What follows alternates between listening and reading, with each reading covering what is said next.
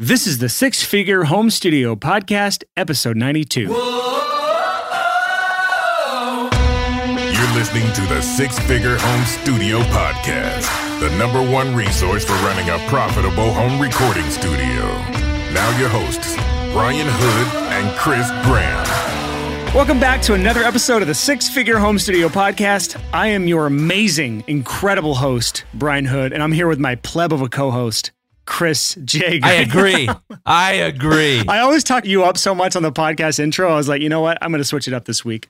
I'm going to talk highly of myself, and I'm just going to shoot you down, Chris. How you doing this week, pleb? I'm great. Awesome guy. Awesome, dude. You're doing so good so far. I'm great, honestly. So, one of the things that I love about our friendship is that sometimes we'll be like, yeah, let's go record a podcast episode. And then we just end up talking about each other's businesses. That's what we did uh, on Tuesday. It was fantastic. You ripped my face off and then sewed it back on very gently, and it was great. Like we were literally yelling at each other. It's true. if anyone had ever heard Chris and I talk when we get like passionate about business stuff, you'd be like, "Oh my god, guys, are you okay? Like, do you need a hug?" Like, and we're just like loving it. We're like a positive argument. I don't know how to explain it, Yeah, but we're like raising our voices at each other.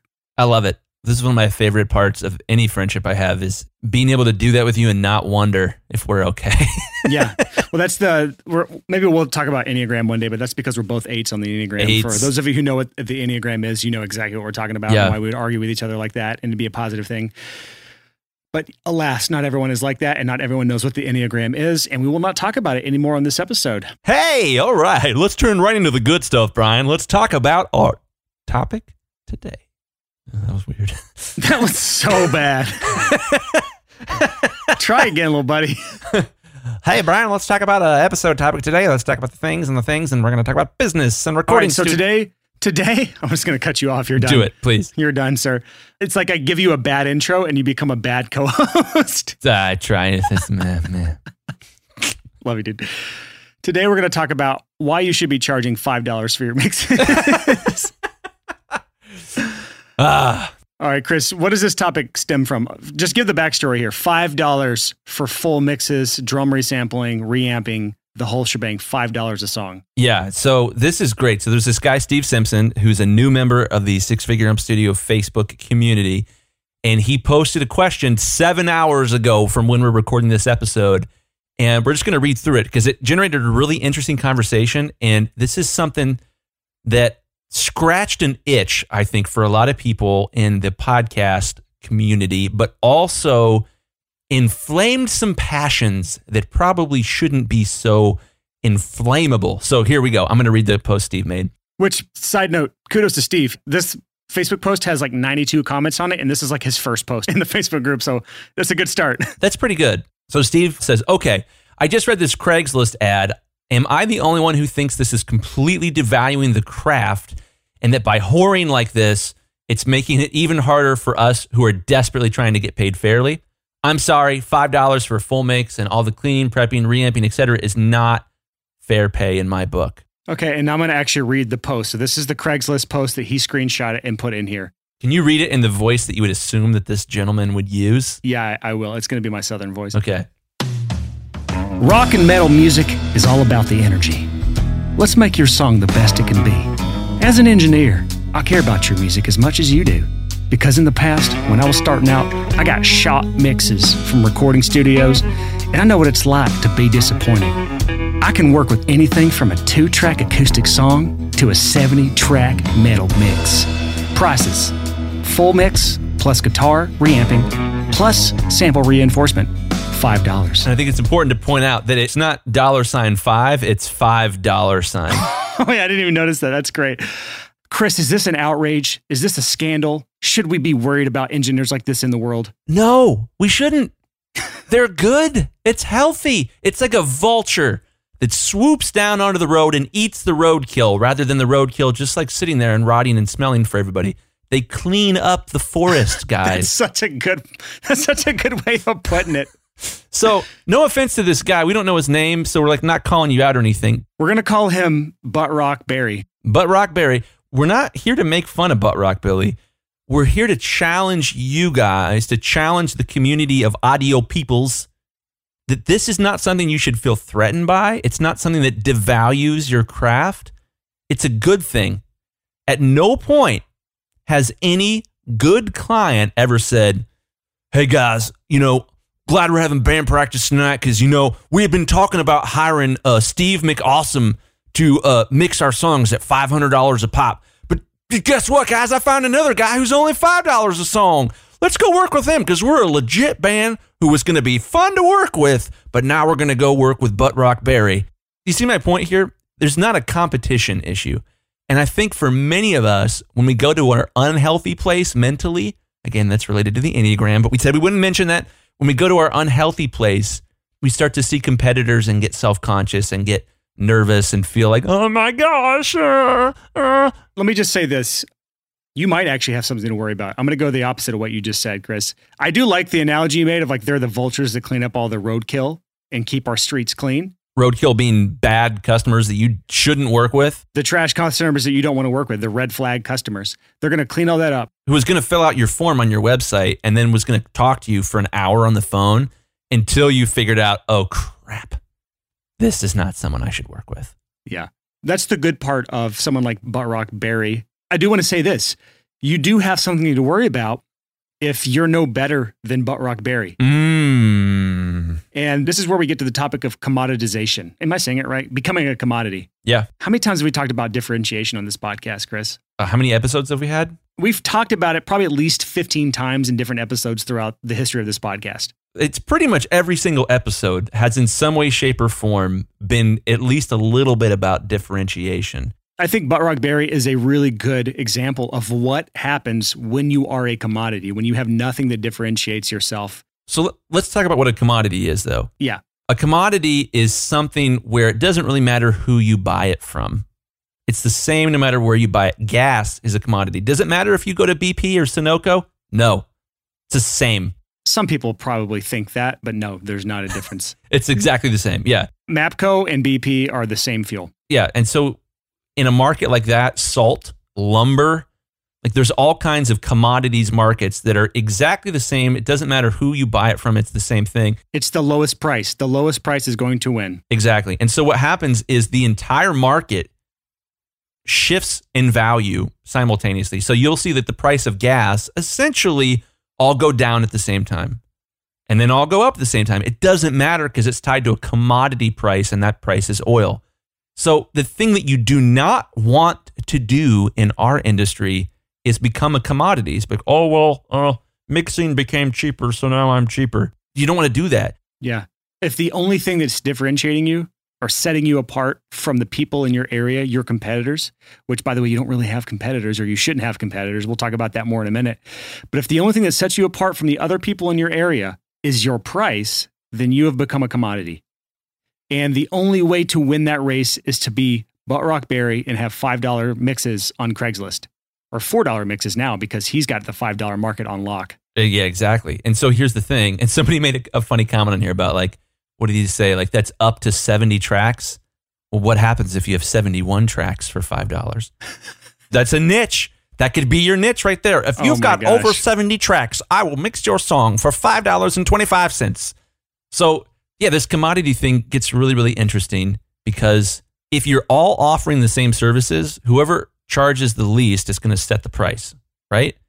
If you ever want to get out of this scenario, which I mean, obviously, like this guy, if he continues to mix songs at five dollars a piece, unless he has some kind of crazy, like I don't even know how you would do that. Unless he's a trust fund kid. Yeah, unless he's a trust fund kid and doesn't need money, we're all screwed, right? And so it's not sustainable over the long run. And the big idea here is finding some way to differentiate where people want you not the service that you provide that they could get anywhere else, right? And this is the entire topic of episode 49, where we talk about how to answer the most important question. That question being, why should someone hire you? Buttrock Barry has decided the only reason someone's going to hire him is if he's cheaper than everyone else. That is not the goal. That's actually the anti goal, or I guess the antithesis of the entire six figure home studio community. Our entire purpose as a community is to help you realize the true value you bring to what you're doing. Yeah. And maybe somebody can send Buttrock Barry to the Six Figure Home Studio community and he can learn from all of us. But I would bet that that Craigslist post had no link to a website, no portfolio attached to it. They had no photos of the studio, might not even have really any sort of studio to speak of.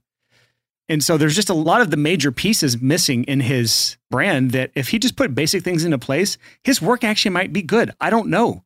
But he doesn't seem to be doing the basic fundamental pieces of business correctly that a lot of you either are doing or maybe you're ignoring. And this should be your wake up call that it's time to actually take this seriously because none of us want to become Butt Rock Barry. Totally. Do you want to be Butt Rock Barry, Chris? Well, no. I kind of want to send this guy a song to mix. Like I do metal and hardcore, like that's my niche, or metal and rock. If you want to be the same words as he's using, I've got terabytes upon terabytes of old sessions that I would just love to send him one of my unmixed sessions that I've mixed myself and see what five bucks gets me compared to one of my six hundred dollar mixes. Fascinating. Well, I think the scary thing is like, what if you got back a really good mix? I would coach him for free. or hire him, right? Yeah, that's true. I, he would be an insane case study of like someone who went from five dollar mixes on Craigslist to someone who actually took their business seriously and made changes. Like I'm, I need to go find this guy now because I really want to see if I can do this. it would be like a viral video on BuzzFeed or something. That would be amazing. How I went from five dollars a song to platinum records. My name's Butt Rock Barry. Dot com. Oh my gosh. I think uh, this would probably be a good time, Chris. We go through some of the comments and just point out any good good points here. So let's just look through. Like, absolutely. I haven't looked through these yet, so I don't have anything pulled up. Well, one of the comments that I saw on here that was just so so so so good. We got a shout out to Chris Bowman here. He got really creative and he used the slap emoji. You know, the emoji of like, you know, what you would smack. Wait, no, it's a clap emoji. It'd be better if it was a smack emoji if that was such a thing. But he says, and I'm going to clap for you here. He says, stop worrying about them and focus on your. That's a lot of clapping. Your business. It's the idea of Wait, like. tell me how that, That made no sense. I know. that's, that sounded like a cheerleader chant. Stop caring about them and focus on your business. When you guys are feeling the burn and you need encouragement, just rewind the podcast back to this section, bookmark it, if that's even a thing in podcasting, and just listen to this chant. Oh my gosh. Okay, stop. No, let's actually read this for people that were distracted during your cheerleader chant. Chris says this stop worrying about them and focus on your business. Great advice. There you go. I mean, that's essentially, we're going to like riff on that for the rest of the episode, I think. It is one of those like run your own race. Yep. Like, I don't want to call out Steve for pulling this up, but at the same time, like, there is an element of truth to stop worrying about the $5 mixers on Craigslist. You will never lose a paid project to them. Yeah. Well, and even if you did, it's a good thing. You didn't want that customer. So when I was in high school, and well, I guess high school, yeah, I ran cross country. It's a fall sport, and essentially in the United States, it's a 5K race. And the way that cross country works is you have seven guys. That's a cross country team. And the top five guys, their placement is the number of points that they got, essentially. And so the better each person does, you get a cumulative score, and that's how you figure out which cross country team won. But the beauty of cross country is that for most people, they don't really care about the score. They don't really care if their team wins or not. What they care about, each individual runner, is did I PR? Did I get a personal record?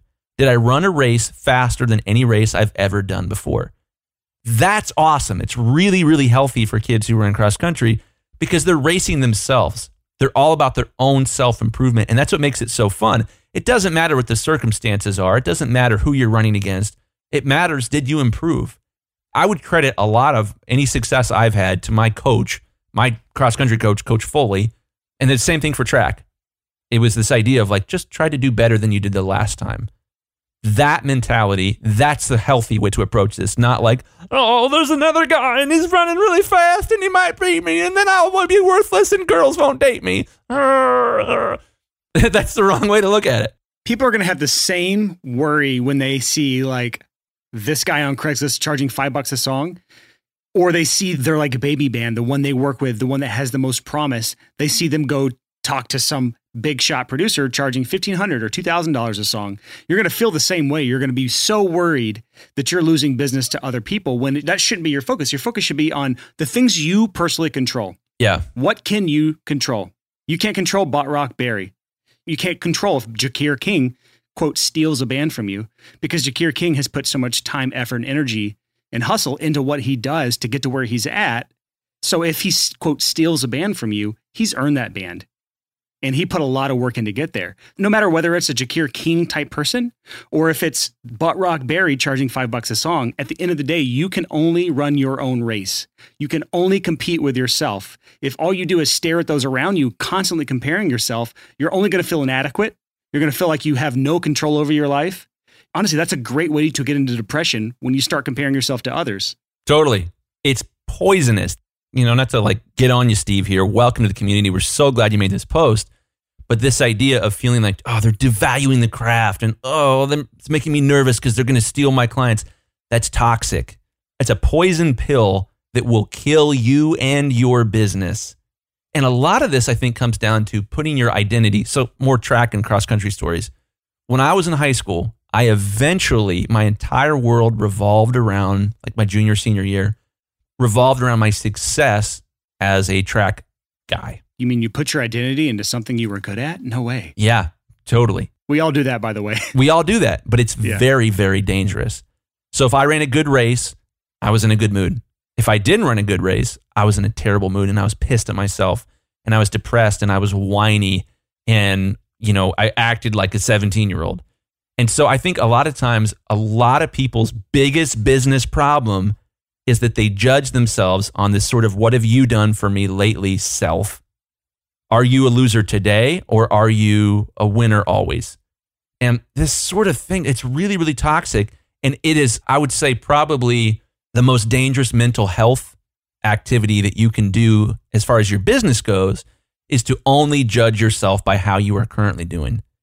When you get kind of content with who you are, with what you bring to the table, with what you're trying to do, and not fixate on, oh, the band didn't hire me this time. I guess I suck. When you get over that, it's only then that you start to be rational enough to make the decisions you need to grow a business. There's a guy in here, Luke Chard Maple.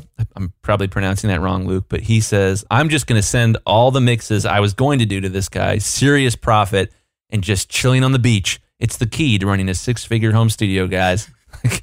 yes. Oh, man. He's learned the art of delegation. This is how you do it, y'all. So funny, man. Did you notice that I made a post earlier on this, Brian, and you responded to it. I said, I think this is kind of great because anyone who would even consider hiring this guy is not somebody you want to waste your time with. It's not like he's going to steal a client from anyone. He's only going to steal bad leads that we're going to turn into nightmare projects. Let him have all the $5 clients he wants. And then you said exactly this. And then I put a cat emoji on it just to piss you off. Thankfully, I didn't see that, and I still hadn't seen it, nor will I see it because cats are trash. It's going to trigger you because it's a cat kissing the camera something. Anyways, Cameron Bashaw said something kind of interesting. This is something worth considering. This is an angle. I might confuse the issue a little bit, but I think is interesting. And Cameron Bashaw says, I wonder what his upsell game is in negotiation. I'd give this guy props if he's able to turn those leads he just qualified and promised $5 for full mix into more. So maybe he charges like it's five dollars for full mix, but a thousand dollars a revision or something like that. Good lord, that's awful. I can't see that being a sustainable business model in a service based industry because I think someone brought up Spirit Airlines. Anyone that's ever flown Spirit or Ryanair, where it's like the cheapest flights you've ever seen I've seen airlines that will charge you to use the bathroom. Like that's how, that's how nickel what? and dime they get, and they always have the worst reviews online. They're going to charge you for bags. They're going to charge you for carry-ons. They're going to charge you to use the space under your seat. They're going to charge you for food and for drinks. They're going to charge you to the bathroom. They're going to charge you to pick your seat. Delta Airlines, where the air is free. You might get to a point where like you're making as much money as the average person, but you're probably doing it with a five dollar service. So it's like you know you might be paying 150 bucks a song at the end of the day but this person, if you're the type of person that does this sort of business model, it's probably a $5 service. Well, and the big thing there is if that's your business tactic, you are not getting five star reviews, bro. The big thing we preach is do right to other people, build a good reputation, build that sort of karma, if you will, for lack of a better word, and good things are going to happen to you. Even if it was like, hey, I'll just mix your first song for $5, it's going to be a hard sell when you're like, yeah, when the next song's 500 because anyone that said yes to the $5 song, it's we've talked about this before. It's this idea of like, hey, Brian, I've got a hamburger and it's my new hamburger business and my hamburgers cost five cents a piece. Would you like to try one? No. Food poisoning, man. Not good. You don't want to skimp on that. So this idea of man, like he's never gonna get out of five dollar land. Even if he does start to raise his rates, people all the time are like, um, last time you charged me five dollars, you, you charged my friend Steve five dollars. I was hoping to get that. You know, it's just it's a nightmare. Don't freaking play that game. Kind of summing up everyone's feelings of what we've talked about and what the comments were in there. I think Gregory Villafranc says a really good post here. I wouldn't hit the panic button quite yet. He's not offering any type of revolutionary service that's any different than what we are. Basically, he's just saying he's not differentiating himself. There will always be bottom feeders. The serious clientele know to steer clear of anyone with pricing like that, so I wouldn't worry about it. Like someone already posted, maybe he's just building a portfolio and trying to grow. Maybe he's just a troll. Who knows? But get back to work, all of you.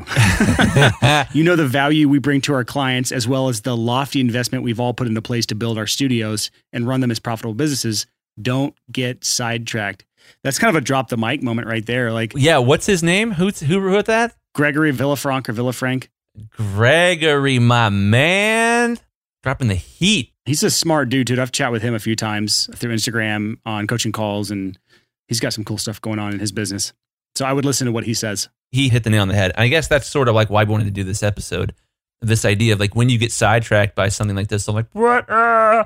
The solution is like stop whining and get back to business. Yeah. Side note, this is sort of unrelated.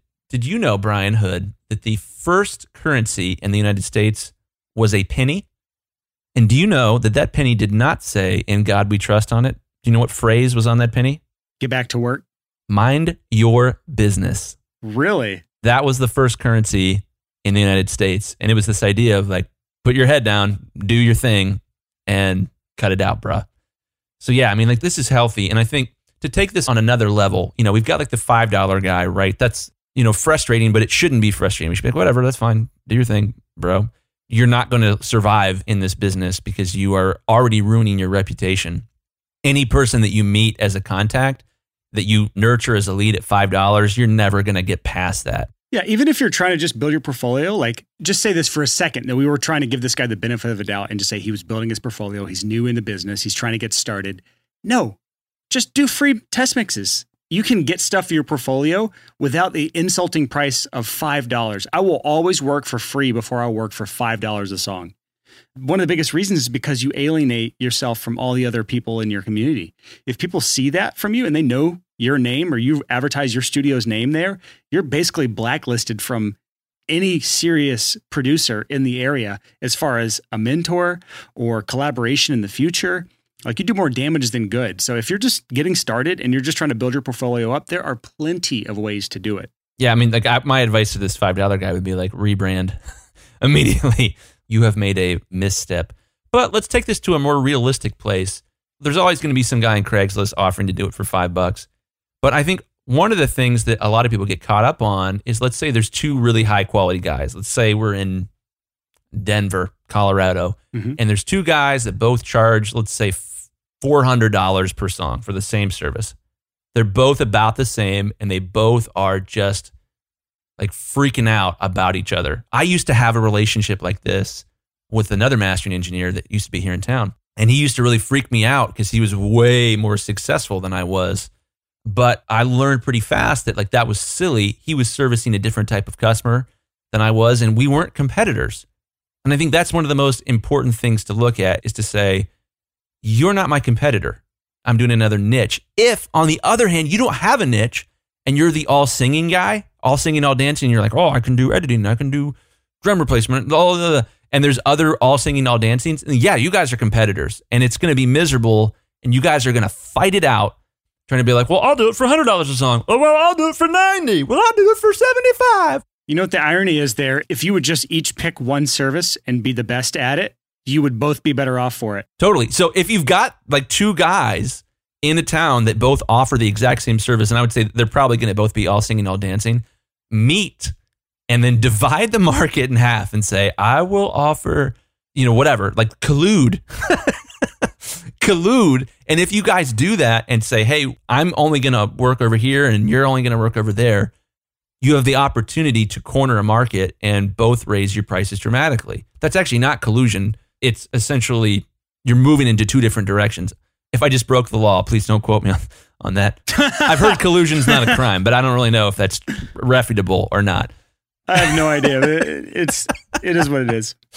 Anyways, so I think this is a great example of why you niche. This is a great example of why you figure out what you were made to do by doing a lot of stuff, trying a lot of things, and figuring out what resonates with you, what resonates with the marketplace.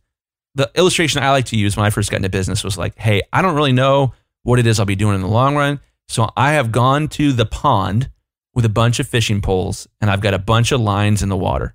I'm going to see which one gets the most nibbles, which one catches the most fish, and then I'm going to slowly throw away fishing poles and focus on one fishing pole someday. Yeah, if you go way back to episode number 17, we posted way back March 2018, the five stages of a successful recording career.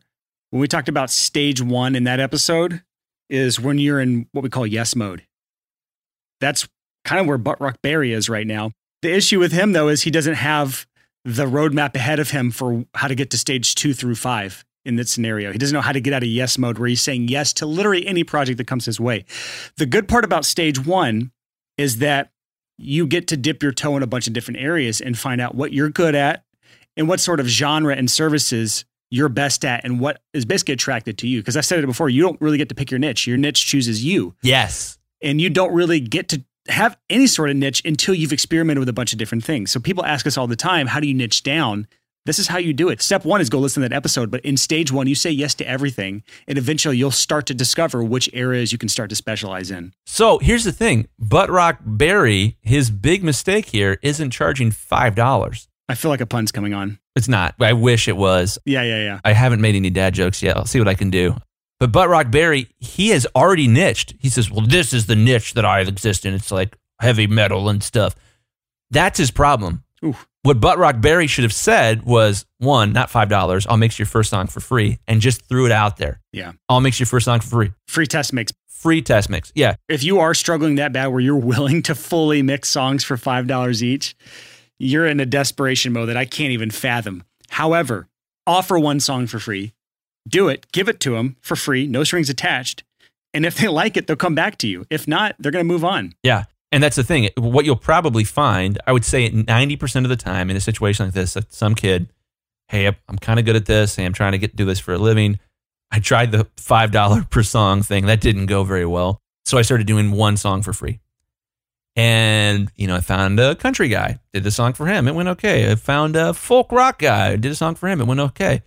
I did a uh, vintagey hip hop tune. They went nuts for it. And then he sent his buddy.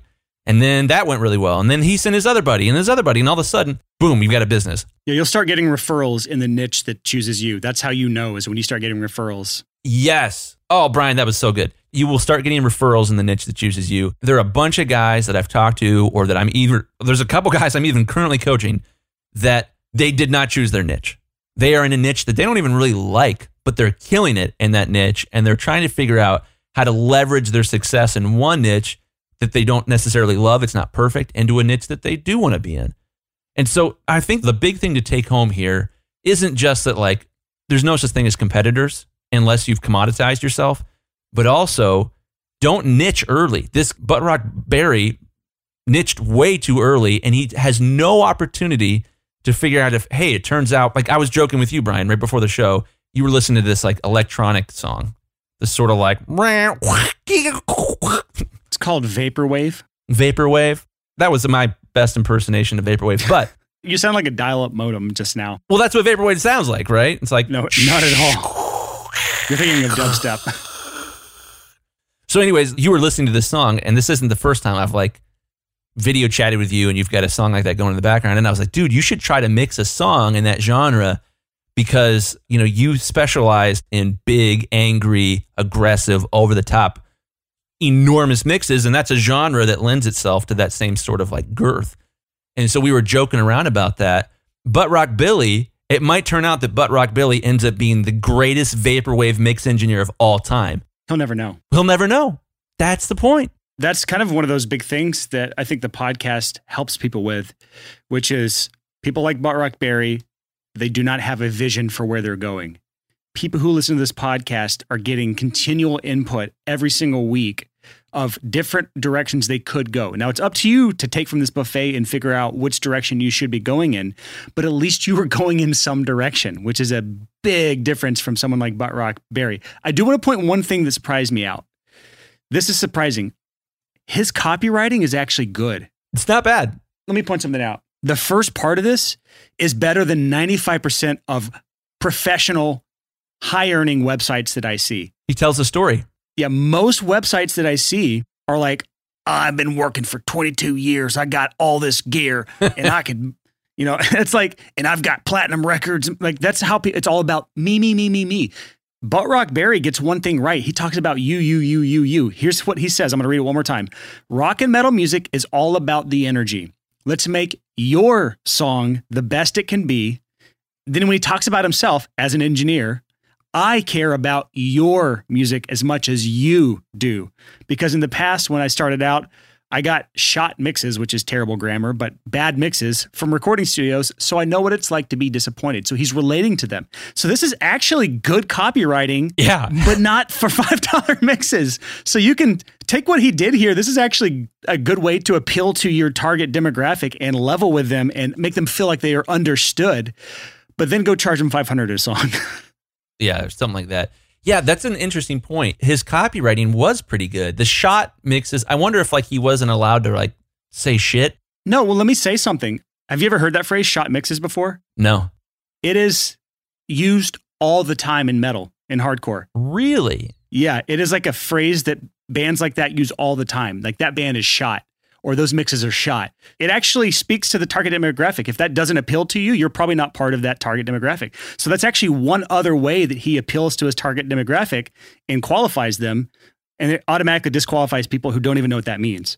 So it's interesting. So I don't get this at all. I feel like it's almost a troll because the copywriting is actually good. You might be right, Butt Rock Barry, if you're a real person, whether you're a troll or not, please email us podcast at the six figure home studio dot com. We would love to hear from you. You know, it'd be funny is if Steve Simpson, the guy who posted this, is the one who made that post.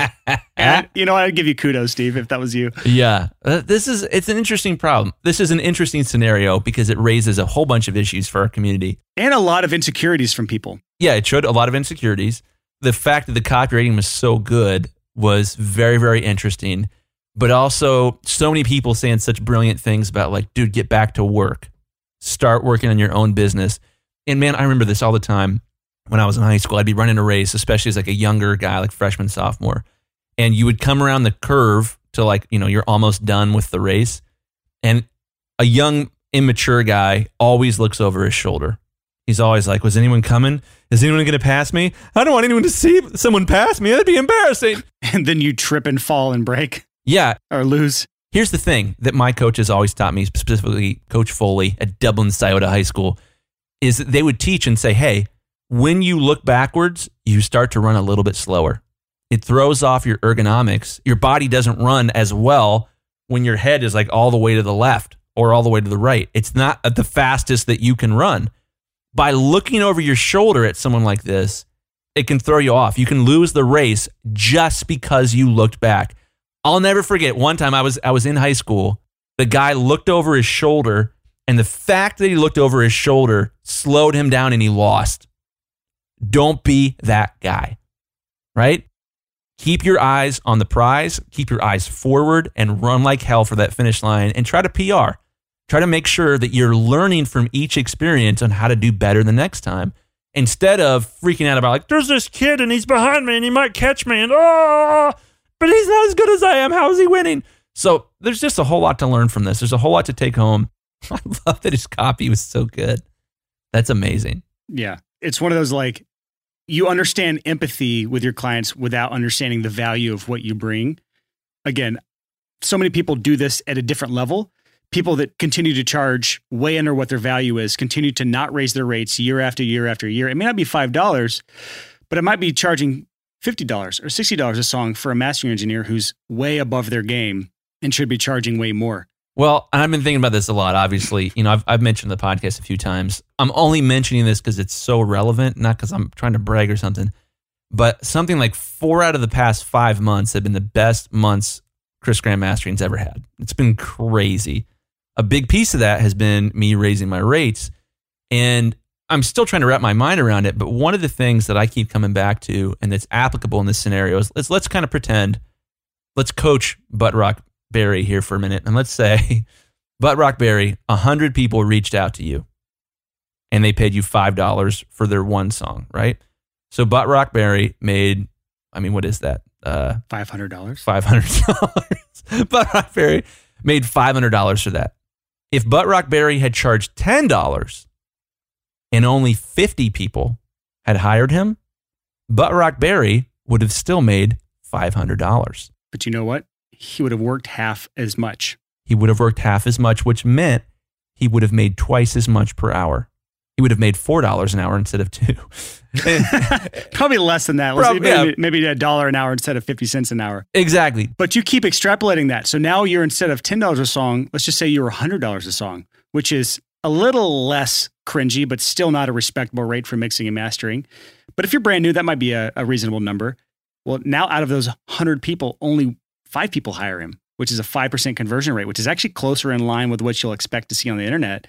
He's still made 500 bucks, but he's only had to mix five songs. hmm Not to mention that the type of person willing to hire him has totally changed at this point. There's a certain, we've talked about psychographics. There's a certain psychographic of someone that's like, yeah, $5 a song, and I'm going to be a rock star. You want to be very far away from these people. And so those five songs that he mixed for $100 each, one of those five bands may have actually taken it seriously and gained some traction. And now they're on tour. They're out there getting heard. Their songs are getting played on Spotify. They're getting played on YouTube, the music videos. And now Butt Rock Barry's got referrals coming in from this band that actually had success. So now that one client that he recorded for $100 turns into 10 more clients that he's able to charge two or $300 a song. And now he's actually at a good place. He can build a sustainable business off those sorts of rates long term if he can keep up the momentum. Well, and here's the thing we haven't addressed. We've assumed that as Butt Rock Barry, we've how many times have we said Butt Rock Barry? Too many Uh, times, I you think. can check the transcript. We'll Let's see. just call Barry. I don't. We're gonna get flagged by iTunes or something. But so we've assumed that the more he charges, the less people will hire him, right? That his conversion rate will go down. I said initially, well, let's say 100 people hired Barry at $5 a song, but then he raises prices to $10 a song and only 50 people hired him. That's not what would have happened. If Butt Rock Barry raised his rate, I said it again. If he raised his rate to $10 a song, he probably still would have gotten 100 clients out of this, or at least 75. or at least 75. Usually your rates will drop a disproportionate amount to the total project. This is really getting into nerdy math here, so I didn't really want to go down this rabbit hole too far, but 100 clients at 5 bucks each, 500 bucks. 75 clients at 10 bucks each is $750. 50 clients at 20 bucks each is $1000. And then you start getting down to let's just say he gets 5 clients at $250 each. That's $1250. So now he went from mixing and mastering 100 bands for 100 songs for 500 bucks down to five bands for five songs for $1,250. That's more of a realistic curve. Now, eventually you get to a point where your rates get so high that you're not able to convert anybody or that you're converting such a small amount. Maybe one band might pay him $1,000 a song. Now his price is starting to go down out of that 100 people. So there's an art to it. And we've talked about this in the past, and it starts to get into really nerdy conversion metrics and other things. This is beyond the scope of really what matters because then you're just really getting into tweaking and optimization. When you get to that point where that sort of stuff matters, it's a different business, it's a different problem, it's a different podcast. There is the 80 20 principle. And if you could just apply 20% of what we talk about here, you can probably make 80% of the profits. Okay, well, here's the thing that gets interesting is most people, if they're always looking over their shoulder to see like who's coming around the bend, am I going to get passed? Am I going to get embarrassed? These people are obsessed with that. And what happens is these guys are not willing to get rejected. It's a fear of rejection is the issue, and they price themselves to be sure that they'll never get rejected. Is that what kept you from raising your rates for so damn long, Chris, even after I hounded you for it? Yes. Like I hated getting rejected by a band to be like, oh, we can't afford that. Couldn't stand it, man. So I feel the pain of what that's like. I struggle with that for years and I'm still working on that. That's still something that I'm not healed from 100%. But here's the thing if you price yourself to avoid rejection, you will not have a successful career. You can't make enough money unless you're like a ninja at a million other skills. When you price yourself intentionally to get rejected by a certain percentage of people, that is the only time when you start to maximize what you're actually worth. This has been something I struggled with my own business that I was charging a lot less than I do now for a long time, but I was worth way, way, way more than that. And I'm finding that it's been interesting as I've been like, you know, working with clients that I've been working with for years and telling them like, hey, sorry, this is going to cost way more than the last project. They still pay it almost all the time. Occasionally they'll say no, but it's gotten to the point now where it's been like, huh, I kind of like that rejection. That means I'm moving forward and that's probably demented. No, that I've always looked at it. If I'm not rejected a certain amount of times, I'm charging too little. Exactly. Say that again, Brian. That's that's a, such a nugget of truth. If I don't get rejected enough, I'm not charging enough. Bam, baby. That's the wisdom nugget, and I think probably where we should leave you guys to consider: Are you getting rejected enough? If you're not getting rejected enough, you only have one of two problems: either you don't have enough leads, go fix that, or you're charging too little. So that is it for this episode of the Six Figure Home Studio podcast. One thing I forgot to mention this episode that I probably should have mentioned is uh, if you're if you're not charging five dollar mixes, what should you be charging for mixing services or whatever services you're offering? This is something I don't really push on the podcast that often, but I do have a rate sheet available that goes over different rates, whether you're a beginner, intermediate, or expert. Uh, it goes over like five or six different services like tracking, editing, mixing, mastering. And then it also gives you five different rules to follow if you're going to do any sort of free work for your studio. Like I said earlier in this podcast, I'd rather do free work than to do $5 mixes. But if you're going to ever do free work, you need to follow these five rules. So if you want that rate sheet, you can just go to homestudiorates.com. That is homestudiorates.com, and that'll get you to the right landing page for that rate sheet. And as always, you can join the Six Figure Home Studio community, which is our free Facebook community. That's where we got the topic of this episode from. Uh, it's a 100% free Facebook community. There's no reason not to be a part of it. If you're not a part of it, go join it right now. Just search for the Six Figure Home Studio community on Facebook or type in this URL to your browser and it'll forward you to the right place. The sixfigurehomestudio.com slash community. Next week's episode, uh, I don't know what it is yet. I haven't recorded it yet. I've been out of town all last week on uh, family vacation. So um, we're going to hopefully get it recorded tomorrow, which means by next Tuesday, bright and early at 6 a.m., that episode will be out. And it'll be a surprise for both of us, whatever it is. Until next time, thank you so much for listening and happy hustling. Whoa!